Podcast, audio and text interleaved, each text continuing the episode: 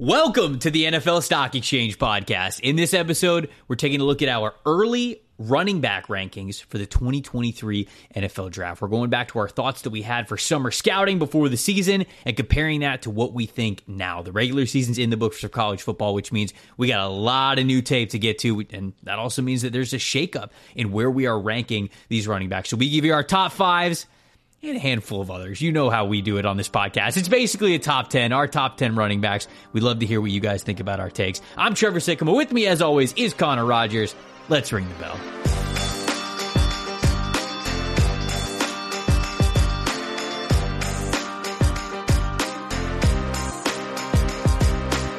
Welcome to the opening bell of the NFL Stock Exchange podcast. I'm Trevor Sikkema. That is Connor Rogers joining you guys on a early rankings Thursday episode of the show. If you tuned in last week, you know that we're devoting a lot of time here on the Thursday episodes to um, revisiting our rankings. And it's the first time since we've revisited them since summer scouting. We've got full regular season tape in the books for college football. So we're going through position by position and reordering, rewatching, and uh, giving our new takes really for these positions. Today, it is the running back position. That's right, baby. The war for running back value begins right here eight first round running backs this class. No, okay, maybe that's a little too far, Connor, but uh, this is a fun class. I'm excited uh, to talk about this with you, buddy, because it seems like it's another really good running back class. Me too, man. We obviously carry the flag for all running back value uh, under this umbrella at Pro Football Focus. We proudly do. So this is an important show to us. And all jokes aside, this is a great group. It's it's a great group in terms of top end talent it's a great group in terms of debate um, in the middle to the end. It is a first responder salute right there. First one of the night, folks. Buckle up. We're here. We're ready to go. Man, it's it's it's pretty awesome. And you know what? It's I have to admit, it's one of those shows that, and I think you feel a little bit of the same.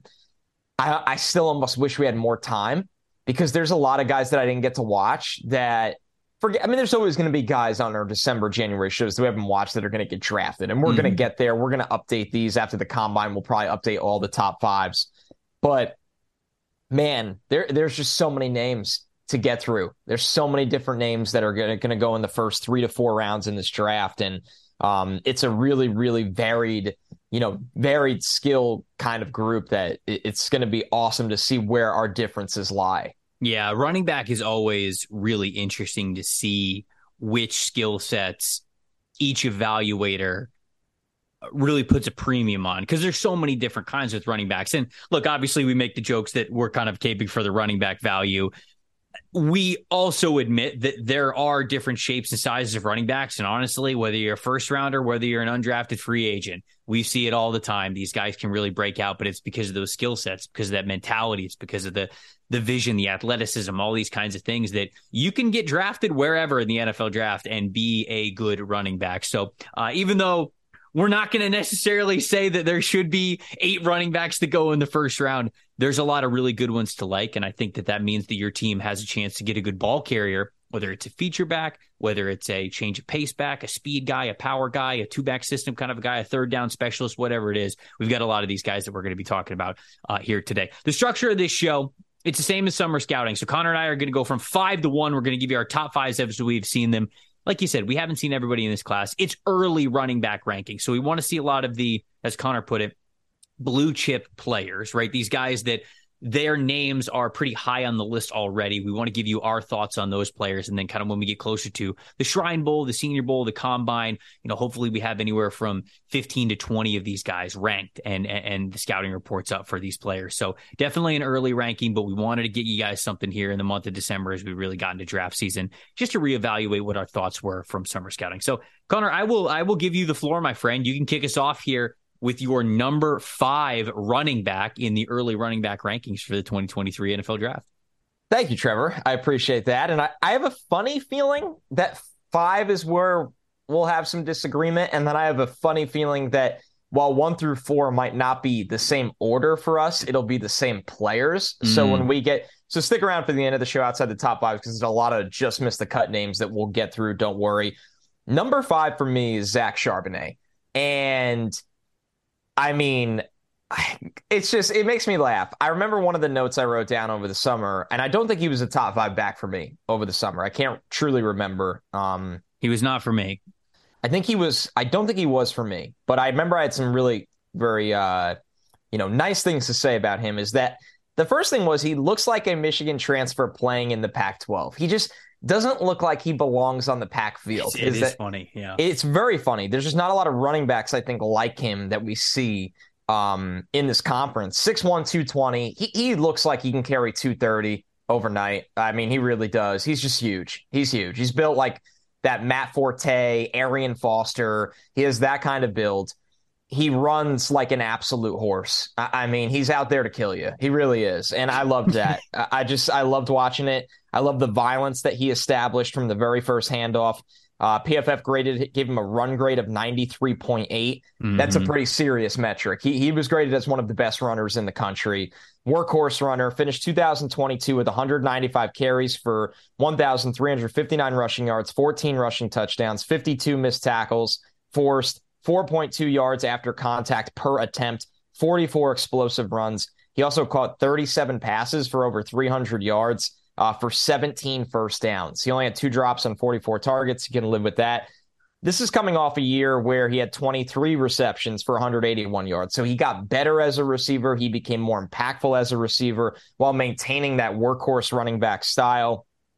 I mean, he's got a great body type for the position. I think he's very, very smart. You watch him in pass pro, and he's not one of those guys that's just diving at feet all the time. Do I think the awareness can improve a little bit in pass pro and, and he can be coached up in that area. I do, but with his body type and physicality, uh, I think it's all going to come together in that area where he's a three down back. And it, to me, is he this guy that's going to run a 4 4 and, you know, be this breakaway game changing threat? He's not, but can he be somebody that wears you out, sets a different tone, runs in between the tackles, runs off tackle, can catch the ball, can pass protect, do everything the right way you ask of him uh, while being highly efficient?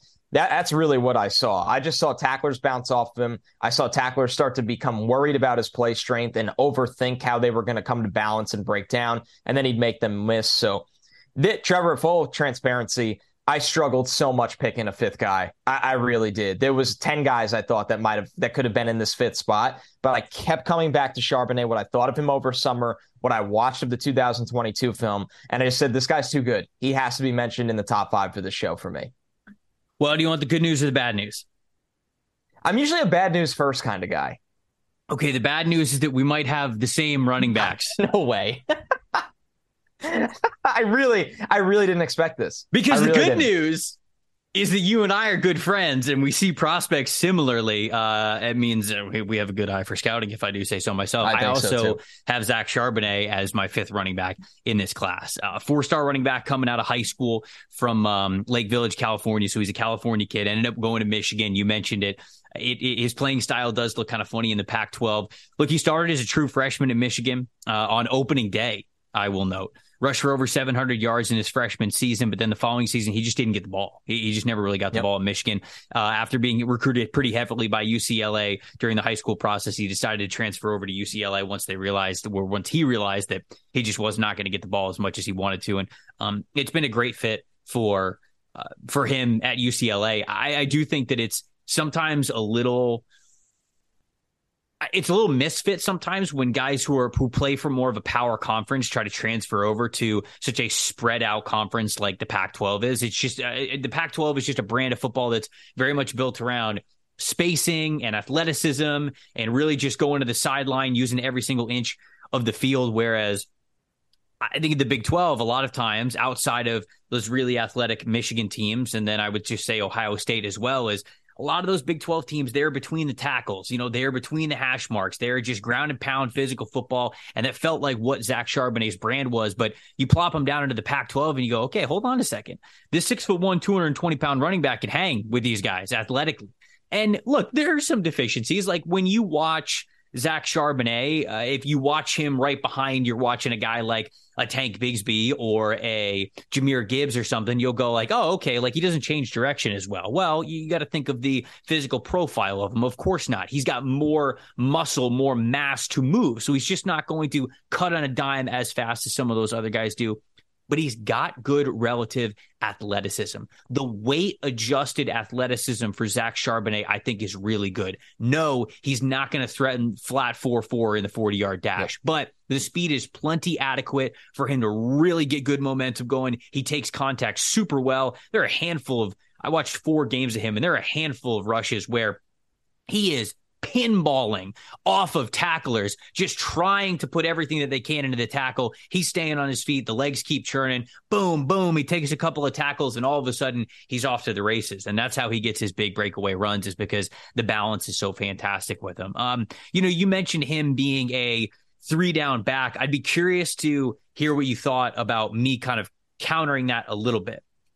I think he has all three down ability but I wouldn't call him a three down back. Like, for as much as I think the weight adjusted athleticism is good enough for him to be a pro, I still see him as just a bigger back in a two back system, which is not an insult at all whatsoever. But I was curious do you see him as more? Do you think this guy is a player who you can give 20, 25 carries to in a game that he could be your RB1, that you can lean on him a ton? Or did you see him as more of like a two back kind of a player?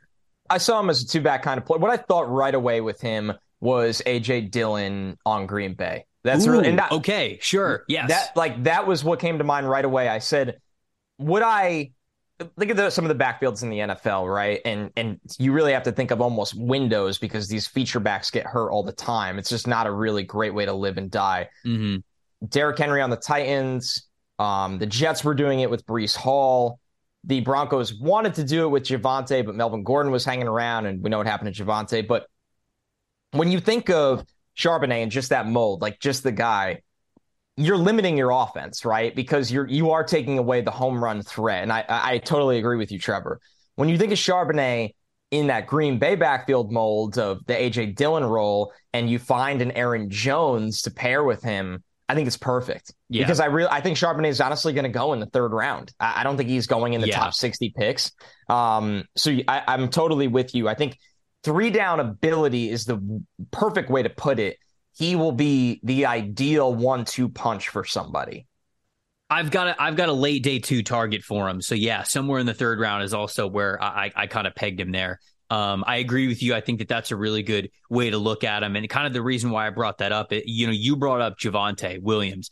Uh, I think the way that we're describing Charbonnet and the things that we like sort of sound like the strengths that Javonte Williams had but I I'm not I wouldn't put him on Javonte Williams level. Like he's not that kind of an athlete, I don't think. He's a power guy, but he's not that kind of a total package like Javonte Williams was.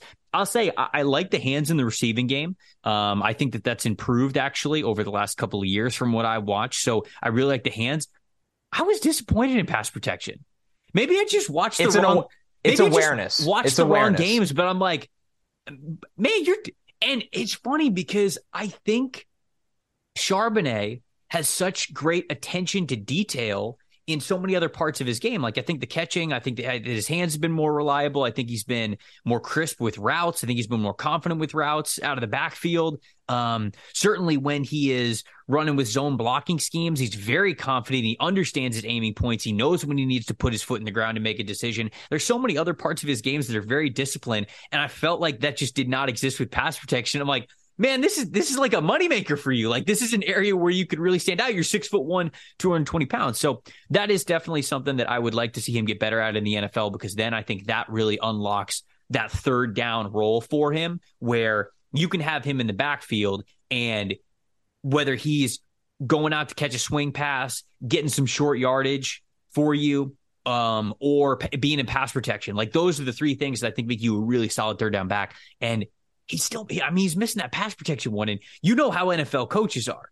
If you're about to get your quarterback killed, you ain't going to get on the field. Like it doesn't matter how big of a power back you are, unless it's an obvious running situation. There's no deception there. They're not going to have you sit in there and protect the quarterback if you can't do it. So that's an area of his game that I definitely want to see him get better at. But I, I was just very impressed by his vision, um, very impressed by his overall skill set, and not a ton of i mean like not a ton of things that i really watched his game and was like yeah this dude needs to get better at that it really just kind of is the relative athletic ceiling that he has and we're kind of seeing that a little bit but that's okay, man. I think that it's still all very pro level right now for him. So increasing his third down ability is, I think, the big area of the takeaway that I would say that he could get better at. But other than that, man, this is a really good prospect and a guy who I think can contribute pretty early on in a rookie contract for you.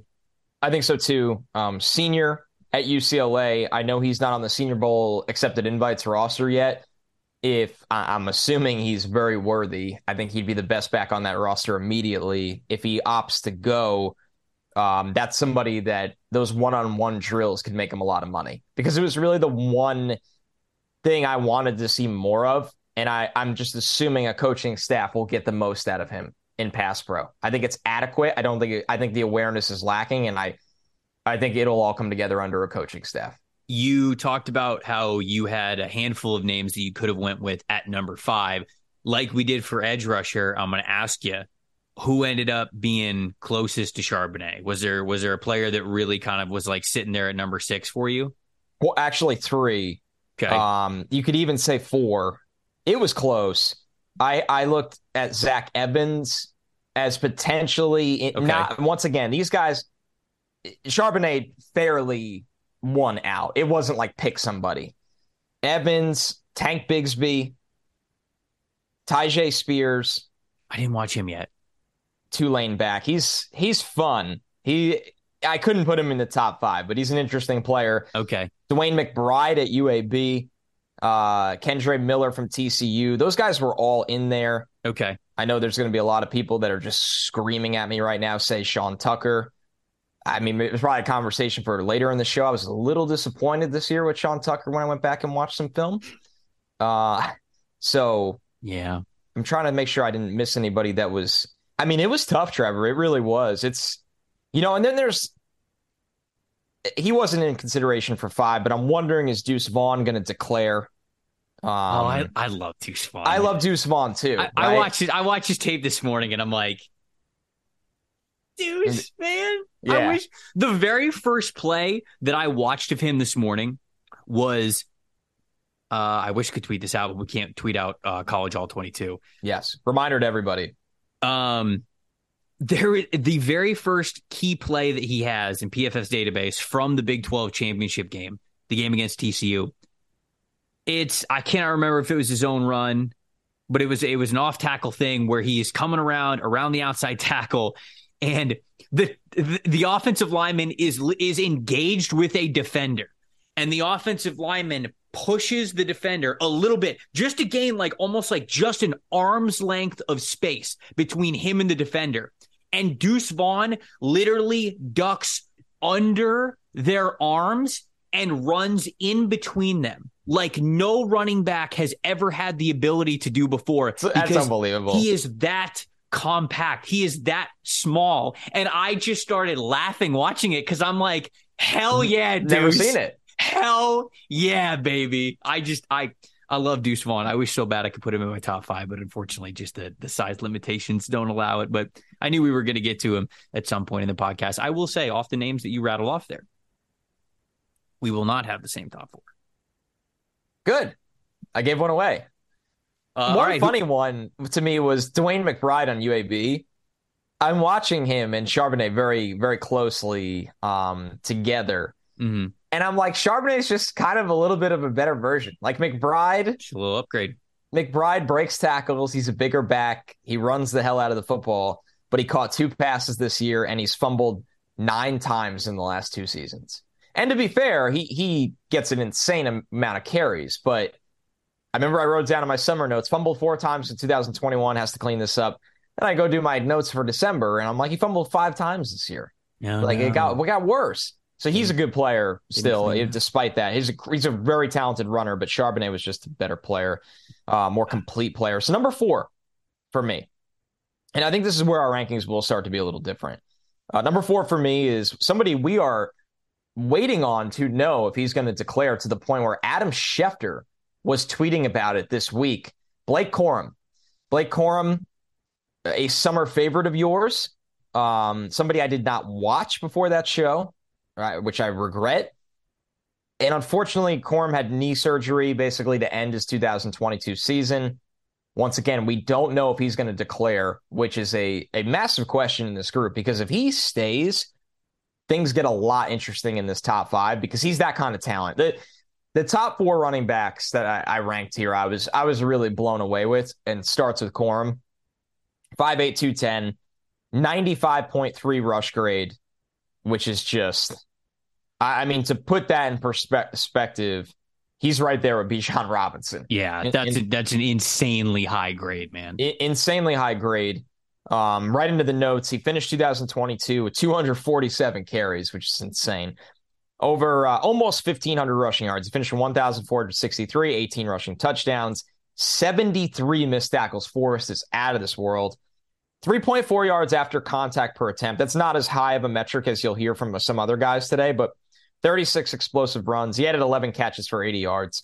I just think he's got incredibly impressive sweet feet. The feet are just, I mean, he's a tap dancer out there. He, this dude, this dude could probably ace uh, you know, whatever ballerina school is sure, called. Right. It's, it's, really it's remarkable to watch this man move. Is it not ballerina um, school? Is there like a special word for ballerina school? What is ballerina school called? And how do we get Blake Corum there? I think oh, ballet school. Good job, morons. Oh my god, sometimes we are, especially me, are tough. really, That was really a tough idiots. scene. That was a tough scene. Uh, Man, you know what? I'm so proud that I don't even want to. Don't edit it out of the show. Just I let won't. it ride. No, let I won't. Lord knows ride. I won't. So, what is ballerina school called? Uh, ballet school for 400, idiot. So, Sweet Feet, lethal, lethal with his balance. I mean, there was times where he gets not. He gets. He could either reset. I took a screenshot of him that uh, it'll hit the internet at some point. It's against Indiana it's an outside run, and he starts to kind of plant, and his whole body starts to go full like leaning tower of Pisa in mm-hmm. the middle of four defenders. There's just four defenders around him, and this is at about the 45, their own 45. He got tackled at the one yard line on the play. I just don't know the way he can contort his body and really stop and start uh, I, I wrote down he's a dream inside zone runner. Like if you if you want if you want to run a lot of inside zone, his ability to bounce around and get through lanes, get skinny, know when to hit it, know when to slow down. It can stay. Uh, he's just he's just such a talented runner, so talented. Um, yeah. This is a guy that is already very well coached in pass pro. I, I saw him stay square. Yes. I saw him understand how to use his leverage. Yes. He's now keep in mind he's 5'8, 210, so leverage is key. He knows how to get inside your pads. Mm-hmm. I, I this this is the difference of and I know UCLA had a good year. No disrespect. Getting coached at Michigan versus getting coached at UCLA and pass pro. I saw coaching. I saw coaching take place here for Blake Corum. It's ironic because obviously Charbonnet transferred from Michigan to UCLA, but still. I know. Yeah. Now, let's be honest here. The season-ending knee surgery is concerning. It really is. I mean, I, I, I don't know what the injury is, and it's not moving him off these rankings. But if it's something that he thinks is going to hurt his draft stock where he goes back to school, we're talking about totally different expectations. Because, quite frankly, Trevor is a prospect. I don't know if I want another 250 college carries out of Blake Corum. Full answer: I don't. I don't. They'll run this guy into the ground, right. and I think he's a really talented prospect that can really do whatever you ask of him. But most important, he's not going to be this constant breakaway run threat. But in terms of getting eight to 15 yards, uh, he's as good as it gets yep. this class. He really is. He's eight to 15 yards, which is what wins you football games and establishes the run. Yep. This guy's as good as it gets, man. I loved him. And I know I know you've been earlier on him than anybody I know in the draft yep. community. I uh, I had him as I think RB three, maybe RB two going into the season. I can't remember. I, I also have him at RB four, and uh, but wow, I do I'm think a little that, surprised by that. So I think that we see him very similarly, though. This this is and and maybe when it's all said and done, I won't end up having him at RB four because there's so much to love about his game. I just kind of gushed over what I love about Deuce Vaughn. Blake Corum is Deuce Vaughn, but has a little bit more size to him where you can justify where you can like trust it. Well, I don't want to I don't want to say that because Deuce Vaughn's awesome and he's gonna he's gonna be a pro. But like sure. Deuce Vaughn is five foot six, 180 pounds. Blake Corum is five foot eight, okay, still not big, 200 pounds. So he's two inches taller, 20 pounds heavier. Like that is a significant difference when you're talking about playing the running back position, going from college to the pros. there's just so much to love about Blake Corum's game. He's such a great receiver. He's a crisp route runner. He's so willing in pass protection. His, his contact balance is awesome. The footwork Incredible. is phenomenal. Like all that stuff is there. The reason why I've got him at four is simply because I he's got athletic limitations. I, do. Mm-hmm. He he's just the overall size, and really what it comes down to is the stride length he's just not big enough of a dude to cover a ton of ground. You get some of these other running backs, they're 5'11, six feet tall, whatever it is, and they just, they have longer legs. They are explosive and they have longer legs. They cover more ground than Blake, Blake Corum does. Corum has some breakaway moments at Michigan. But I, was, I, I watched I watched those breakaway moments and I go, you're getting caught in the NFL. Mm-hmm. You're not hitting this angle in the NFL. Like it's just it, it, those things aren't going to happen. But I'm glad that you ended your your your topic on Corum the way you did. Home run speed is overrated for running backs. Mm-hmm. Okay, it is. I was telling you guys, I think yesterday, um, how I kind of like have things divided. I have I have it like a, an overall film score of hundred, but I have you know seven categories that are divided there. So I have them weighted differently. Those categories carry more weight to them. You can score more points in certain areas than others. And breakaway speed is not the number one thing for me. It's just not because the the instances in which you even can rush for a 60 yard touchdown are so few and far between compared to the times that it would be advantageous for your team to just always be the guy that picks up five. Like if you're always the guy who's picking up anywhere, really, it's anywhere above four and a half yards. Four and a half yards is a fantastic health and healthy yards per carry average. If you can get over four and a half yards per carry in the NFL, like you are, you are somebody who is worth giving the ball to on the ground. You are consistently getting things moving. You're consistently putting yourself, you're in your team in really good down and distance situations, whether it's second down, third down, converting on fourth down, whatever it is. Blake Corum will be that for you. Blake Corum will be a player who averages a very healthy yards per carry average. And I'm saying this out loud. And again, like maybe it is something where I look at these other guys and, you know, I get some final, honestly, that for a couple of people that are a little bit higher on this list, I'm waiting to get some final measurables as yep. much as I am athletic scores when it comes to the combine. So Corum still could be higher than this. He could still end up as uh, one of my top three backs in this class because of everything that he just does so well.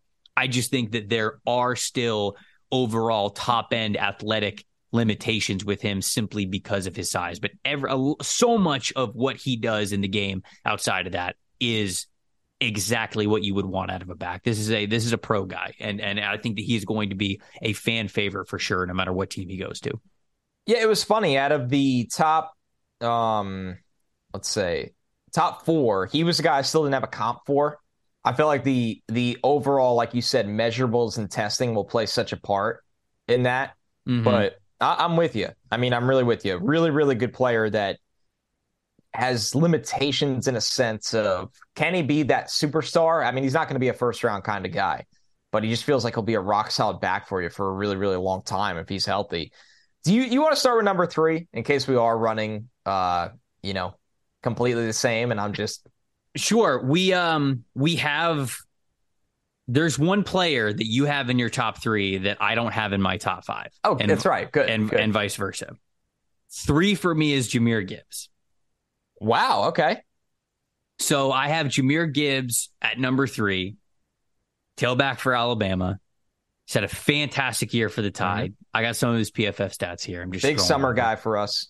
Talked he was a summer a guy that we were very excited about seeing to getting to see him in Alabama's offense. So um, 81.4 overall PFF grade, 83.1 rushing grade for Jahmyr Gibbs, and then a 78.3 receiving grade, which is a pretty good mark. Yeah. Had 850 yards on the season, 451 after contact, seven touchdowns, 35 missed tackles, but a 0.26 um, forced missed tackles forced average, which is decently high. You want to be somewhere around three, and and he almost got to that mark. 23 explosive plays, 42 receptions, 378 receiving yards, and just one drop. He's an extremely talented player who transferred over from Georgia Tech. Um, it always felt like he, I mean, all all due respect to, to, Georgia Tech, it always felt like his game was bigger than Georgia Tech, especially where Georgia Tech is right now as a football program. And you uh, you put him in an Alabama uniform. Uh, not only was he not overwhelmed, but he stood out. And what stands out a ton is the twitch, the long speed, the overall athleticism. This is where we get into the realm of you got really good athletes, right? I think a couple of the other guys that we talked about, just really good backs, good vision, good strength, good balance, those things where you're handling the little parts well, playing the running back position. Jahmyr Gibbs does do a decent amount of those things, but he also brings that that top tier gear, that top tier athleticism uh, to him. So I think the breakaway speed, we saw that so many times this season. Um, you know, this is one of the guys that I was referencing when I was talking about I'm waiting to see measurements. He's listed at 5'11, 200. I don't, I don't know if he's 200 pounds. He don't he don't play like he's 200 pounds. Well, he's got time to get ready to lie at the combine. So right, right. But like, I, I just when I when I watch Gibbs, I think he's got good balance, but he still gets like overpowered on tackles, and uh, like understandably, his his brand of running back, and he's a speed back. Like I have him categorized as a speed back. Strength is often an area where it's a give and take. You have more speed, you have less strength. That's typically what it goes um, when you're kind of like building these prospects and evaluating these prospects.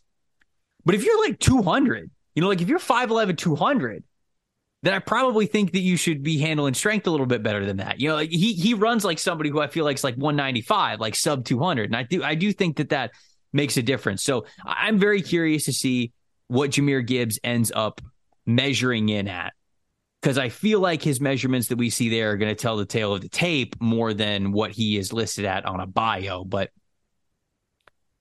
he's he he checks the athleticism box, and that's a big reason why I like Jahmyr Gibbs is because he takes very small rushing windows and can turn it into an explosive play. 10 yards, 15 yards, 20 yards down the field. And he was doing that in the SEC. And the SEC is a very athletic conference overall, and he was still able to stand out. So this is where we start to get into the better athletes in the class. Yeah. And uh, I've got Jahmyr Gibbs at three because of it so full yeah full disclosure he was number two for me. Um i figured he was going to be two for you. Yeah number two for me. I'll go i'll go through him quickly now and then i'll go back to number three because i think it's easier probably better listening experience when you hear us go back to back on a running back especially when they're this close. Two and three for me man you could have flipped a coin to be honest with you. So man, I, I, I, know I know who you have it to, and I I three. I I, oh, I have it three Right. Yeah. Oh, yeah. Yeah. I know who you, I know who you have at three, and uh, this is going to be a discussion between us. This was a summer scouting discussion, and, and we're doing yeah, round I lo- two. I loved we're, him over the summer. We're going actually, do, we're doing round two again. We're doing I round actually, two again. I wouldn't say cooled. I just ended up higher on Gibbs. Mm-hmm. Obviously, he's number two. Phenomenal year. Gibbs is just. I mean, he really is Dalvin Cook to me. He really Ooh. is. You see, watch I, him. See, I thought Dal- Dalvin plays with more strength. Well, Gibbs will get there, man. I mean, he's a youngster. He'll get. I think he'll get bigger and stronger. I think he already did. I saw it start to really take place from Georgia Tech to Alabama. Mm. Uh, and it's funny because you could just say, well, then he's James. James Cook is 10 pounds lighter than Dalvin. yeah, it's true. so, That's true. Because Dalvin no, was Dalvin was 5'10, 2, 210. So yeah, yeah I think James is like a hair under 5'11 and he's he's 195 or 199. Yeah, yeah something like that. So let me look. Let me see what he he measured in at. That's funny. so which which Cook brother is he? He was uh, somewhere in between them. At the combine, James Cook was 5'11", 199. There you go.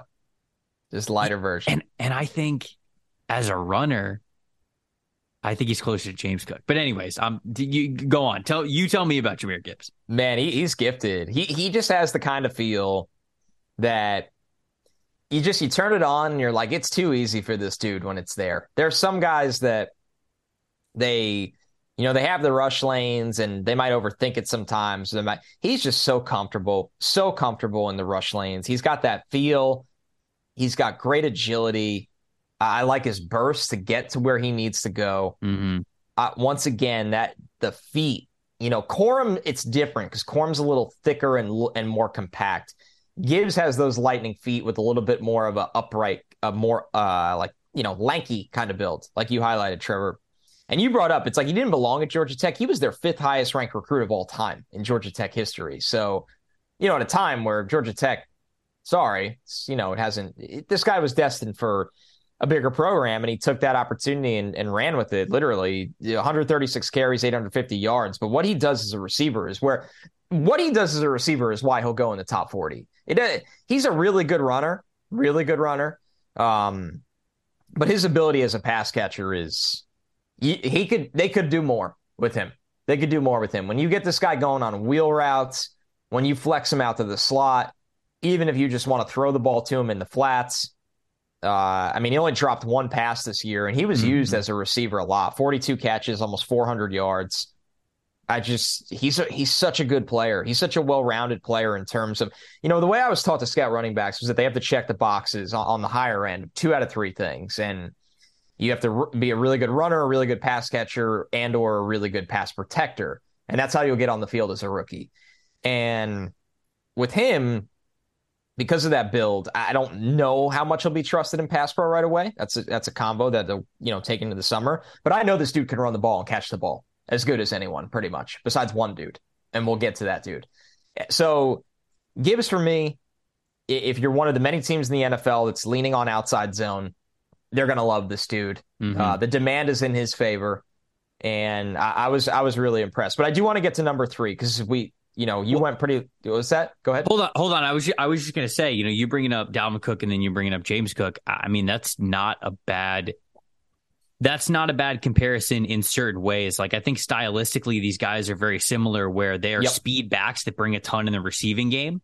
Um, Jahmyr Gibbs just had better production than James Cook did in both situations. He had he had more production as a receiver. He had more production as a back, and I think that Gibbs is more of a running back that gives you receiver ability, whereas James Cook it felt like was used like just as a receiving back at Georgia yeah. because they had like the Kenny other McIntosh power guys. Is. So yeah. Yeah, so Gibbs is more experienced as a rusher than James Cook was, but you look at where James Cook was drafted, 63 overall, second round. So I mean, like, yeah, people forget. You know, I, I, I don't, I don't know if Jahmyr Gibbs is going to be a first rounder. Some people talk about him as sneaking into the first round as like a second running back that could go in the first round. I think he's more of a second rounder, anyways. And I think again, so is Dalvin. A little bit of better production, um, a little bit more of a true running back ability to him. And I think he's going to go a little bit higher than James Cook did. But like body wise, athleticism wise, it seems like it's a pretty decent comp there. Yeah, just style wise. And it was funny to me. He gets a lot of Alvin Kamara comps, and I'm not really with that one as much. Everyone does. I will. Everyone does. I won't do it. I, well, my, my, I, I won't do it. My take is it's, it's because of his aesthetic. Right. Like, Number one, look, he dreads. Like he's got the tape. The turf tape. The turf it's tape. a turf tape. He looks no, like we'll do it. If, if you took college Alvin Kamara's literal body and put him in an Alabama uniform. But that doesn't mean he's Alvin Kamara. It's just it's different. I, I, I came away with more somewhere in the middle of the Cook brothers. so, yeah, I mean Alvin but, Kamara. Yeah. Took, Alvin Kamara takes contact better than basically like that's a very running back point. in the NFL, right? And Alvin yeah, Kamara is two fifteen, yes. so he takes the contact unbelievably well. Anyways. So number three for me. Yeah, who you got? I think you know. It's it's De'Von Achane. Yeah, yeah, I know. 89.3 rush grade. Uh, this year he finished with almost 200 carries, 196. It's a lot for a dude that the question with him is going to be size. He's listed 5'9, 185. He ran for over 1,100 yards, eight rushing touchdowns, 51 missed tackles, forced 3.6 yards after contact per run, mm-hmm. 35 explosive runs, 36 catches for almost 200 yards, three receiving touchdowns. Did have three drops in 2022. Undraftable. Can't happen. I mean, here this is an easy one. The dude's hella fast, man.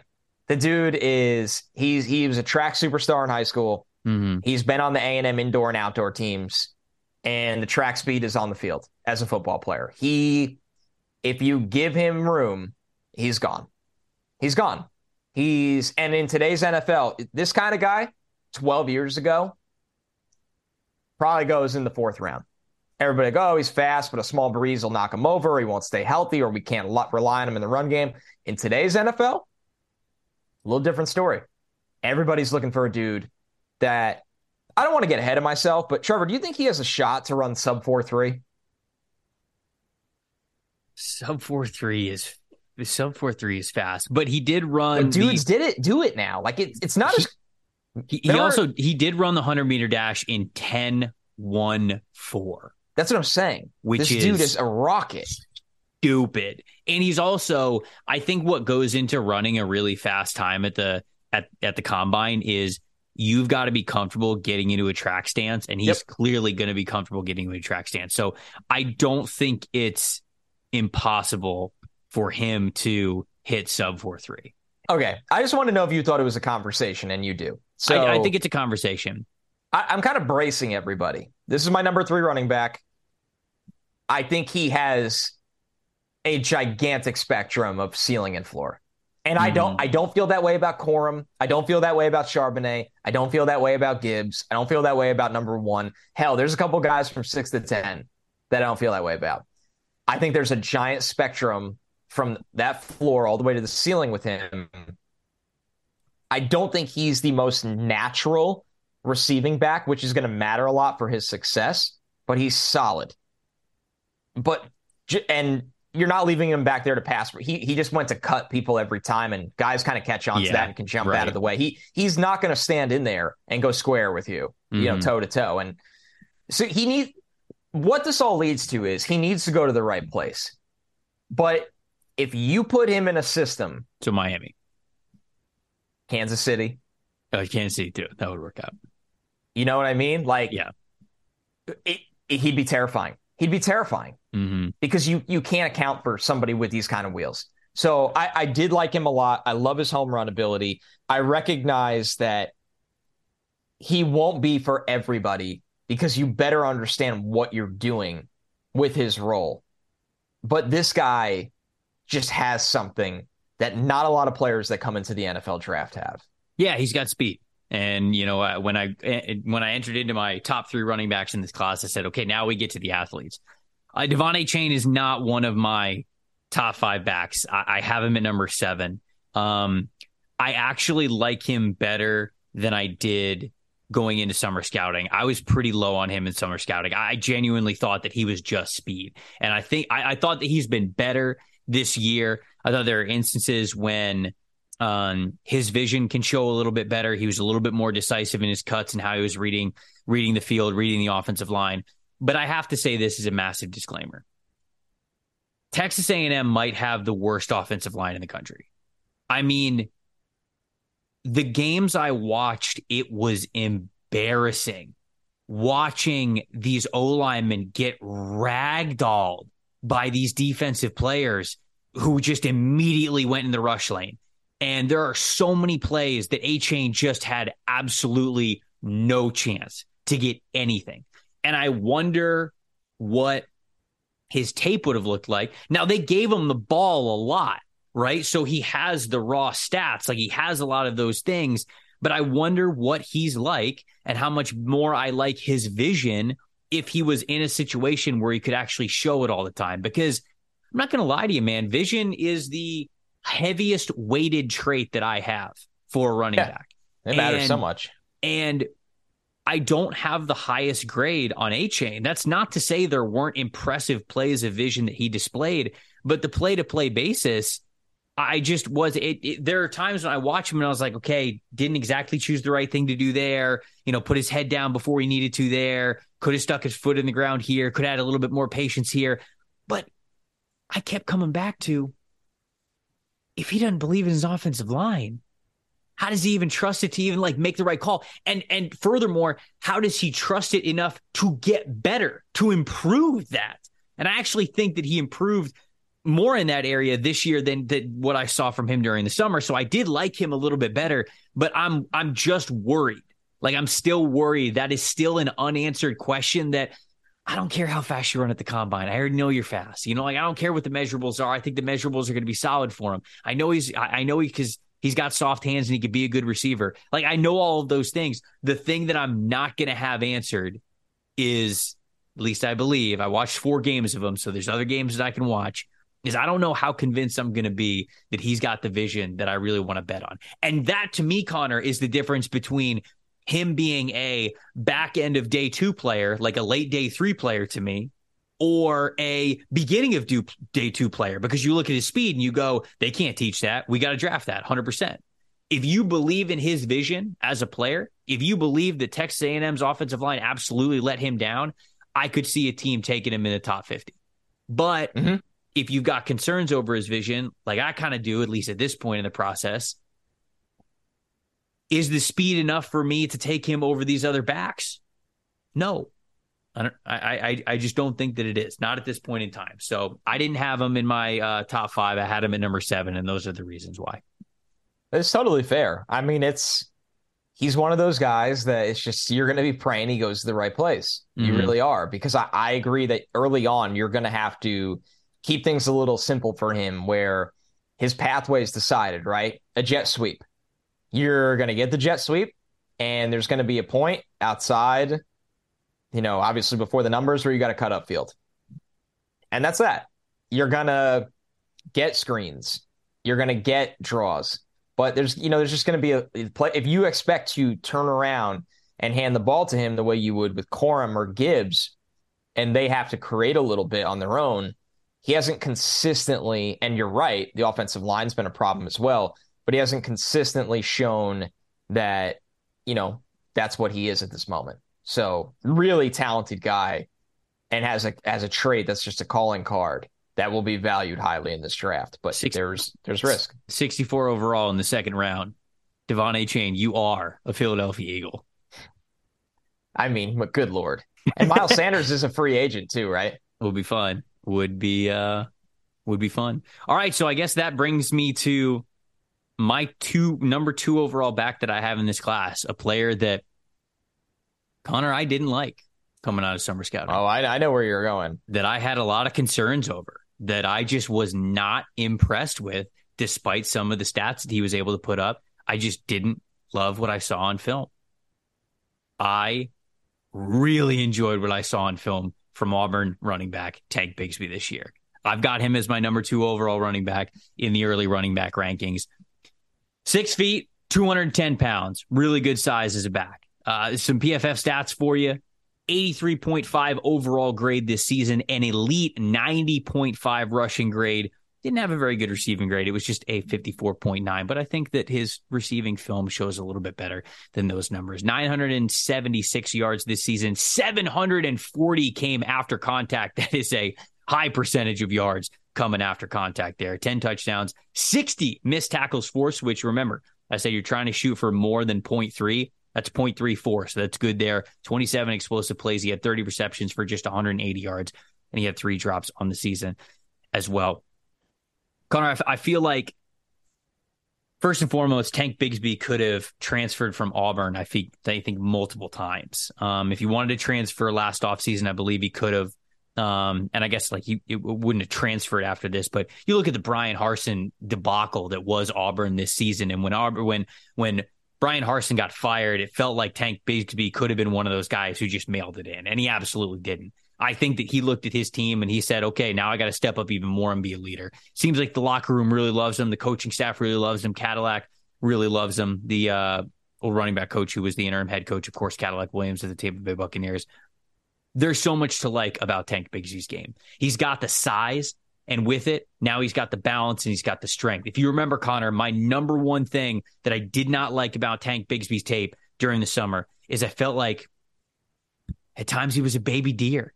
Like he just would just get his feet tangled. He just didn't have good balance. I just I didn't yeah. know why. Sometimes it would be right before the line scrimmage. Sometimes it would be just like him taking a little hit by somebody and it totally knocking him down. I'm like, man, he's six feet tall, 210 pounds. And I can't even count on the strength. I can't count on the balance. This year it looks totally different. He's much more balanced. He's much more in control. I don't know if it's if it's he's a little bit lower of a rusher, if he's not going as upright, if he's just he's handling things differently. I don't even know if it's something that he worked on, but whatever he's been doing this year I feel like it's been night and day in the balance of contact aspect from what we saw last season. I think this guy is fantastic as a one cut back, really understands how to see zone blocking schemes really well, whether it's inside zone or outside zone. He understands the aiming points, he understands the feel for cutback lanes. And because of it, he is a yards after contact monster, as those stats alluded to. I think he's got really nice long speed as well, especially for a player who is six foot, 210 and has that size to him.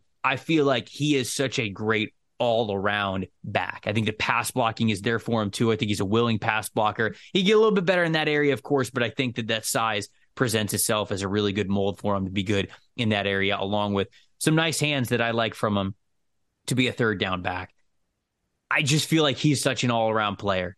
Is he, does he have the elite speed that a Devon, De'Von Achane has? No, he doesn't. But so much of the rest of his game is well rounded at a high level. I feel like sometimes we use the phrase well rounded and we mean it as a negative, right? It, it, it's when a guy can't stand out. And I do think that having a trump card going into the NFL is important. Not, I don't think that Tank Bigsby necessarily has a trump card, but that's because I think the floor of his game is so high. But I believe that the ceiling is too. I don't mean it to mean a backhanded compliment. So much of what he was able to do, I enjoyed watching from this past season. Um, got three games on him in the books and really liked what I saw from those three games. Definitely going to continue to watch him because um, right now, from what I saw, he was my second favorite back in this class.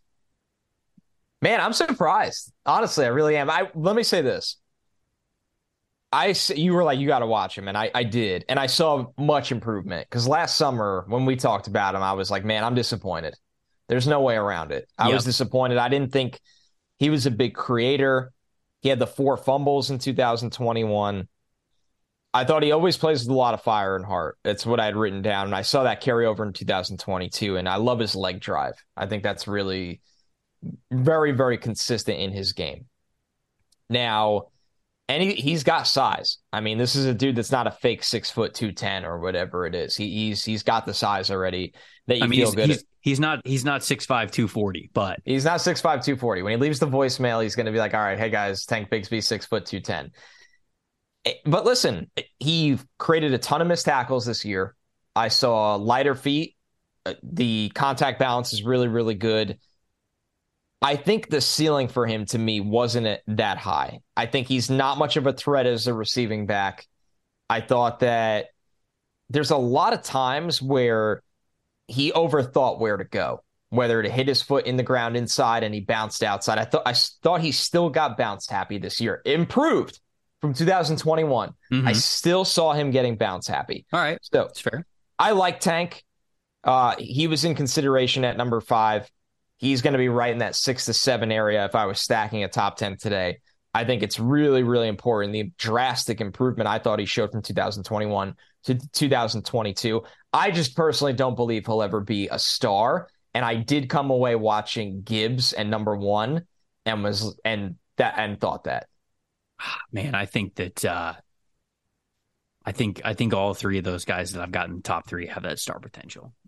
This like class. I like Tank a lot. I like Tank a lot. This class is good. So that leads us to number one. All right, number one, obviously Sean Tucker. Sean Tucker, um, number one of Syracuse. No, that's disrespectful. I love Sean Tucker, but obviously yeah. he, he's not he's not number one here. Number one on both of our lists is uh it's the one and only. He's he's going to be RB one on literally everyone's running back list. Pretty close there's, to consensus. There's yeah. not. I mean, there'll be some people out there that just love Bijan is going to be as close to a 100 percenter that you are going to find, I think, at a skill position. Is am I right to say that he's he's about he's about yeah. For, for a consensus number one at a position ranking, Bijan Robinson, the running back from Texas, junior this year, I mean, what's just not, what's not to love about him? He brings the size, six feet tall, 220 pounds. He's just an he's just an absolute monster in that regard. Five star running back from Tucson, Arizona. His his career at Texas has been phenomenal. And you look at the PFF grades from this past year. Overall grade, elite 95.2. Rushing grade, elite 96.0 receiving grade 73.9 which is also high i mean that's that's, that's jahmyr gibbs level 1,583 rushing yards, 1,077 yards after contact. Animal. 18 touchdowns, 105 missed tackles forced. I told you that anything around 0.3 was a good average to have. This man's got 0.40. 41 explosive plays, 19 receptions, 314 receiving yards, zero drops in the receiving game. Connor, I'll let you take the floor. What did you think about Bijan Robinson? He's incredible. He's everything that he does is just number one. This man has a deal with Lamborghini, right? And I think it's just perfect. What?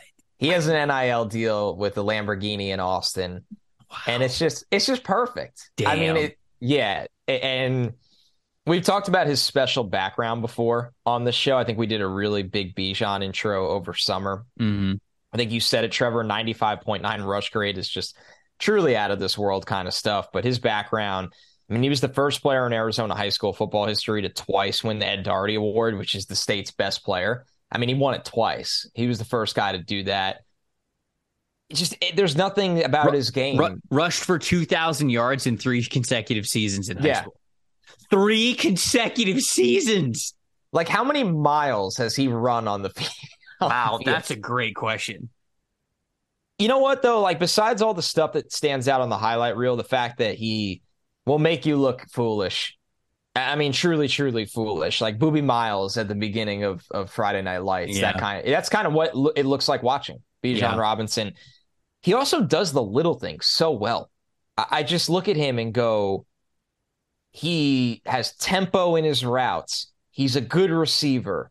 He can play wide receiver from the slot or wide mm-hmm. receiver from the backfield. I thought he did a good job picking up blitzers at every gap because he's got such good feet awareness and play strength that he, on top of that, he has the brain to understand where the rush is coming from to help out his quarterback.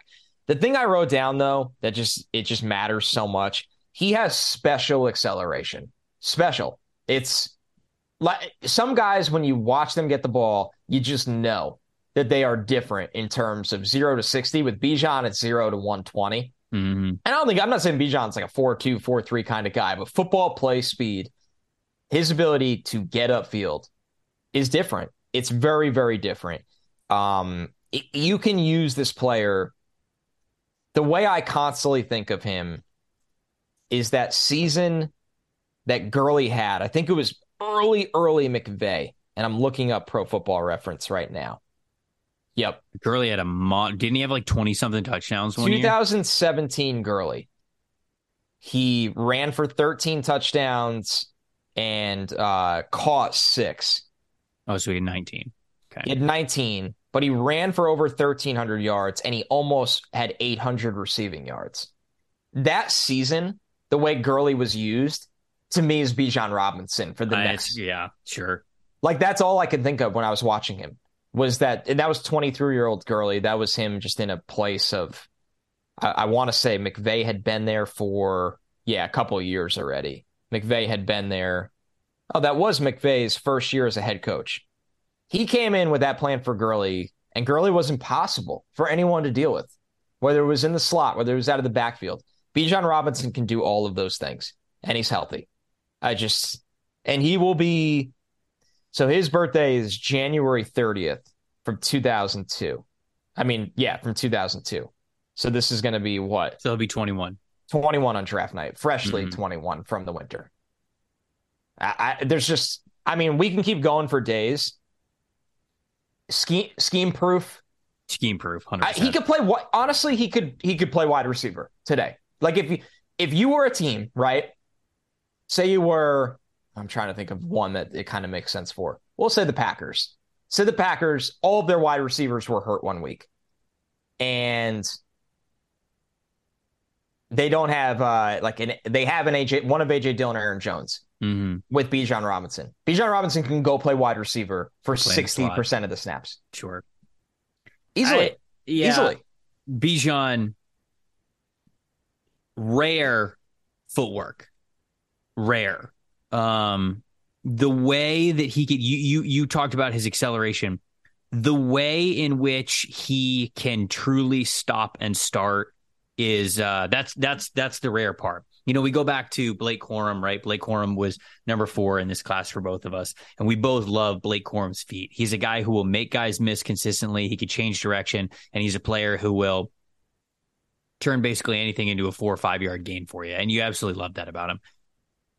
Bijan Robinson somehow takes that to a higher level. And when you watch Blake Corum, you, you think like, all right, this guy's going to have maybe the best footwork in the class. And then Bijan just uh, very clearly, far and away, you go, holy cow. The missed tackles forced is not.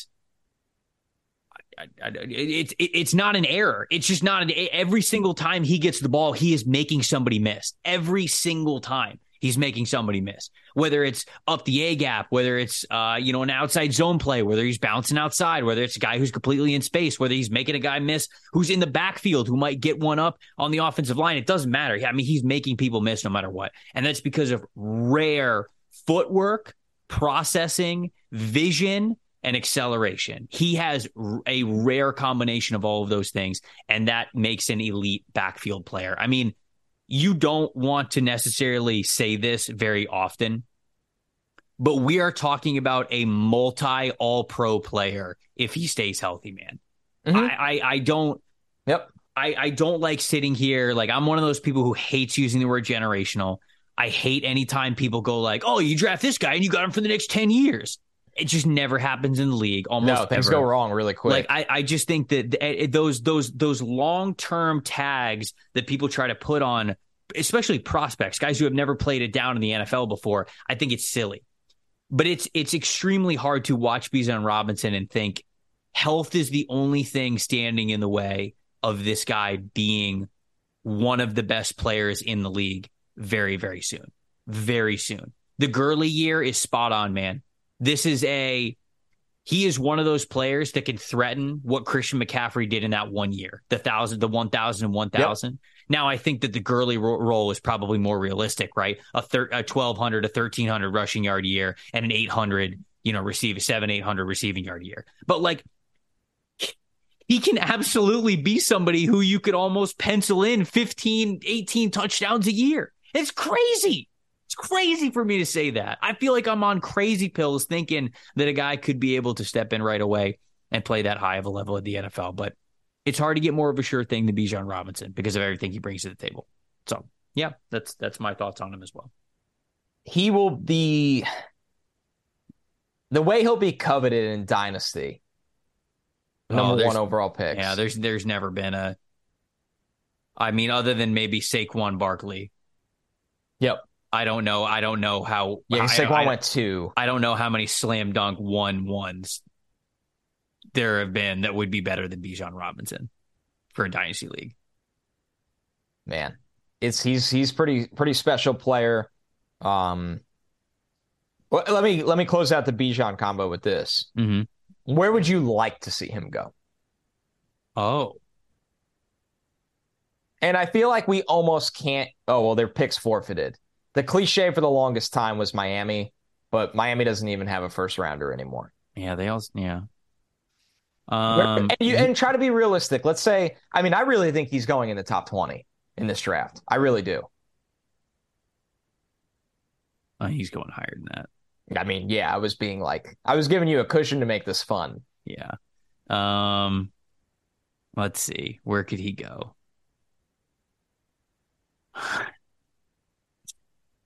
Oh, the, I already know. The Eagles, at, the Eagles at nine would be sick, but the Eagles aren't right going to take. They're not going to take a running back. They're not going to take a running back at number nine. That's not how Howie Roseman does things. That's not how Howie Roseman does things. They're going to take a trench player. They're going to take an offensive yeah, lineman, right, or right. they're going to take a defensive lineman. That's how Howie Roseman operates. That's that's what they're going to do. Um, God, man, New England's sitting there at sixteen. He's going to Arizona, isn't he? There's if if Arizona there's no way Arizona takes him at five, Connor. I just come on, entertain me. You if say any, no way, like they've done gonna, such brilliant if anybody's going to do years. it, it's Arizona. If anybody's going to do it, it's Arizona. Entertain this. No, not smart. It fun, but not smart. Atlanta. No, oh. no, no. God, we know Arthur Smith collects running backs and uses them. What if Chicago trades back? Say Chicago wins one more game and then trades back. Um, remember we had a voicemail that said Braxton Jones has been good. No, I know, but you can't. I don't. I agree. I'm just trying to think. Ah, man. Yeah. Yeah. I know. It's pretty difficult. I mean, if Vegas doesn't re-sign Josh Jacobs, Yeah, I thought of that one too. it's kind of it's kind of hard to believe that they wouldn't at least franchise tag him. I, look, well, Carolina would love Bijan Robinson, but but could you imagine the There- discourse? there has to be a there has to be a lot of quarterbacks off the board at that point. But like Bijan would, you know, it's funny. You would trade Christian McCaffrey just to draft Christian McCaffrey. That's what I'm saying. The discourse would be. It's insane. Yeah, I don't think you could do it. I don't know where he's going. You put me I- on the spot. The one that it goes back to our voicemail show, and he won't make it here. I mean, Baltimore. 19 Tampa Bay Buccaneers. I agree. Hey, if you guys are rebuilding, Uh, right, like it's at that point. just take the best player at 19. get Bijan. They didn't tell. They didn't take Dalvin Cook when they could have. It's haunted them ever since. It's a hard exercise to actually find the right like place that you think he'll go. As great as he is, as great as he is, because there's so much running back talent in the NFL. Yeah, yeah. We know how this goes. Tampa, Tampa- Tampa's a legitimate target at 19. Tampa, Tampa is. I still think Baltimore is.